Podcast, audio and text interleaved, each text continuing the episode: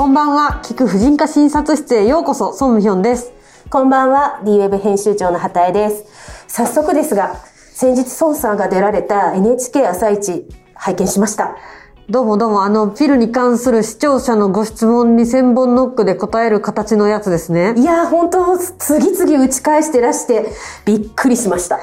そうですね。本当まあ、その前の週に子宮タイムラインっていう子宮の病気のあれこれをされて、で、その反響がすごくて、それにお答えする形として出たんですけど、まあ、ピルに関しても基礎的なことからいろいろ、はい、ご質問が来てました。関心高いみたいですね。そうですよね。でもあの、ね、紹介された質問の数々を拝見して、あ、改めてこんなにピルに対する不安って尽きないんだって驚きました。あの、出産と妊娠世代はもちろん、あの、若い方も娘さんに飲ませていいのかっていう、こう、年配の方の質問も結構来てましたよね。そうですね。まあ、ピルって、まあ確かに2、30代の方は、あんまり飲まない方がいいよって言われることないと思うんですけど、10代の方とか、40代以上の方とかって、なんかこれでいいのかみたいな不安が結構あったりするみたいで、一応番組の中では、まあピルっていうのもいいけども、ピル以外にも黄体ホルモンだけの、いわゆるミニピルとか、IUS、ミレーナって言ってあの子宮の中に入れちゃうのとか、まあ、そういう選択肢も合わせると、どれもダメ、どれもできませんよっていう人は、まあ、あまりないですよっていうようなメッセージをお伝えしたつもりなんですけど、あの、すごい印象的だったのは、結構ピを飲むと妊娠しにくい体になってしまうのではみたいな不安すごく多くなかったですか？もうそれはなんか、もうそれこそ私は誰が作った副作用なのか知り、のイメージなんか知りたいんですけど、めっちゃ臨床でも聞かれます。やっぱり。なんか、うんまあ、番組でもお答えしたんですけど、基本やっぱり毎月毎月ずっと所長から何百回も生理がある方が、妊娠、あのえ妊娠しづらくなる。うんその子宮内膜症とか、あの、腹腔内の炎症で、妊娠には不利になるので、ピルを長い間飲んでる方が、妊娠同い年でもしづらくなりにくいっていうデータもあるんですよ。で、そこはあのゲストの方もすごくフォローしてくださっていて、さすがだなって思いました。そう。なので、うんもうそれで親ブロックで飲めない人もいっぱいいるんですけれども、もう将来欲しいなら、あの子供が欲しくなるかもしれないなら、まあその、こう若いうちは飲んでおいた方がいいお薬だっていう風に広まってほしいんですけどね。そうですよね。親ブロックって今言葉が出ましたけれども、やっぱり母親世代も自分が飲める、責任で飲める世代は、まあ自分で飲みますけれど、やっぱり子供が、娘が使ってみたいって思った時に、母親が無知だとなかなか難しいですよね。そうなんですよ。結構、例えばうちの患者さんとかで40代とかでピルとかミニピルとかそういうのの恩恵を受けてきた人は、ぜひ娘にもって言って連れてきてくださるんですけど、なんか親の世代が偏見バリバリだったら、うん子供がそういう情報を見て飲みたいって言っても、めっちゃ止められるっていう、この格差はすごいことになるっていう感じなんですよね。まあ確かにあのメリットとねデメリットがあると思うので、えっと、例えばじゃあ血栓ができやすくなりますとか乳がんになりやすくなるのではみたいななんか副作用の不安を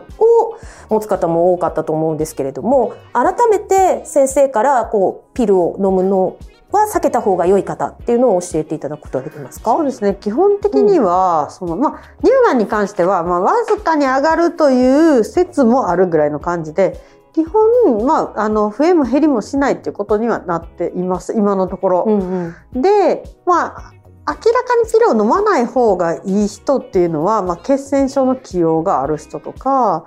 あとは、その、まあ、高年齢の人、例えば40代半ば以上とか、あとはその、まあ、タバコをたくさん吸う方とかですね。あと、まあ、肥満の、まあ、程度にもよりますけど、とか年齢とかにもよりますけど、まあ、そのエストロゲンが入ってない薬をお勧めする場合もあります。うんそれと、えっと、前兆を伴う片頭痛。これ単に頭痛が時々あるとかじゃなくて、その目の前に光のギザギザが見えてから頭痛が起こるタイプの片頭痛の方は一応避けた方がいいっていうか、禁忌になってます。じゃあ本当にその自分が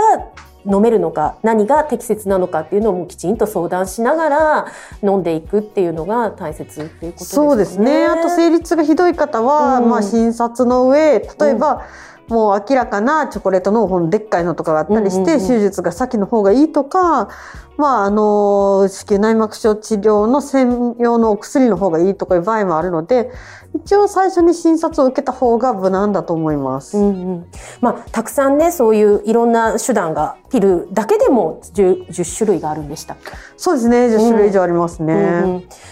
了解です。でもあの中で番組でも実際にあの現物でご紹介されてましたけれどもあのピルを飲むのが難しい方は、まあ、IUS ミレーナ紹介してらっしゃいましたよね。そうですね。まあ、もちろん、えっと、ピルも幅広く使っていただけるんですけど、ピル毎日飲むのが難しいとか、さっき言ったような血栓症とかの理由で、あとそうですね、乳がんの寄与のある方とかも無理なので、うんうんうん。あの、そういう方の場合、その、まあ、IUS 子宮内に入れる、まあ、商品名ミレーナなんですけれども、あの、黄体ホルモンの除胞剤、ちょっとずつ5年効く、あの、ホルモン剤がありますので、そういうのを、まあ、実は私も使ってるんですけども、まあ、あの、あえて、ちょっとピルを毎日飲むのは大変なので、それがいいっていうふうにおっしゃる方もいます。ただこれは子宮の中に入れないといけないので、内診台でこう子宮口をちょっと広げて入れないといけないので、個人差が結構多いんですけど、痛い人も結構痛かったりとか、あと、まあ、その、お産されてない方でも、まあ、全然スムーズに入れれることが多いんですけど、やっぱ性交渉の経験がない方とかだと、ちょっと診察自体が結構辛いかなっていうのもあって、ただそれでも、あの、強い意志でお入れになる方も、結構うちでは10人以上いらっしゃるので、まあ、あの、こう、誰にでも開かれた選択肢ではあるんですけれども、まあ、じメリット、デメリットで自分のに合ったものを選んでいただけるといいかなと思います。ミレーナといえばこの連載のディレクター桃子さんはミレーナ装着してどれくらいになりました？えっ、と、去年の12月に入れたので、4ヶ月くらい？あ結構経ちましたね。はい。はい。どうですか経過は？そうですね、おかげさまで、生理痛とはほぼ無縁になれました。めっちゃ辛そうでしたもんね。はい。いやだって結構仕事支障出る出てま感じに辛かったですよね。そうです、そうです。よなので。はい、生理痛はなくなりましたが、うんうんあの、それこそ、孫先生のクリニックで見ていただいてるんですけれども、うんうんあの先生方にですねやはり私はちょっと子宮の大きいタイプっていうふうに診断をされまして、あのミレーナを入れても完全に生理は止まっておらず、うんうんちょっと不正出血がしばらくこう続いている状態ではあります。それでそれをあのご相談をしたらあのあれですねあのミニピルを処方してくださって。はい。うんはい、それを今それを飲んでいる間は出血も止まりますがそれがお切れて一回何日か休休薬みたいな飲まなくなったらあっという間に生理が戻ったみたいな感じですけどあのおおむね入れる前に比べてあの快適に過ごさせていただいてます。ありがとうございますでも結果が出。てよかったです。孫さんこの桃子さんの経過というのはよくあることなんですか？そうですね。まあやっぱり最初の2、3ヶ月はどうしても結構出血が多くなりがちで、まあでもここの時に予定があって出血させたくないとかそういう場合はとか、まあもう出血もとにかくうっとうしい、排卵も完全に止めたいみたいな時は、まあそういったものを併用する場合もあります。はい。うんうんうん。なので、まあ、私も今入れて7年目なんですけど、ええやっぱ最初は時々生理が来たり、あの、明らかな PMS 症状があったんですけど、なんか5年目越したぐらいから、なんか無風になって、無風？そう、あ、こんなに年単位でじわじわ変わるもんなんだ、みたいな感じなので、まあ、まあ入れてそんなに時間経ってないので、まだまだもっと落ち着いてくると思います。それは体が慣れるっていうことなんですか？そうですね。あの、うんまあ内膜がもうはい安定してくるっていう感じだと思います。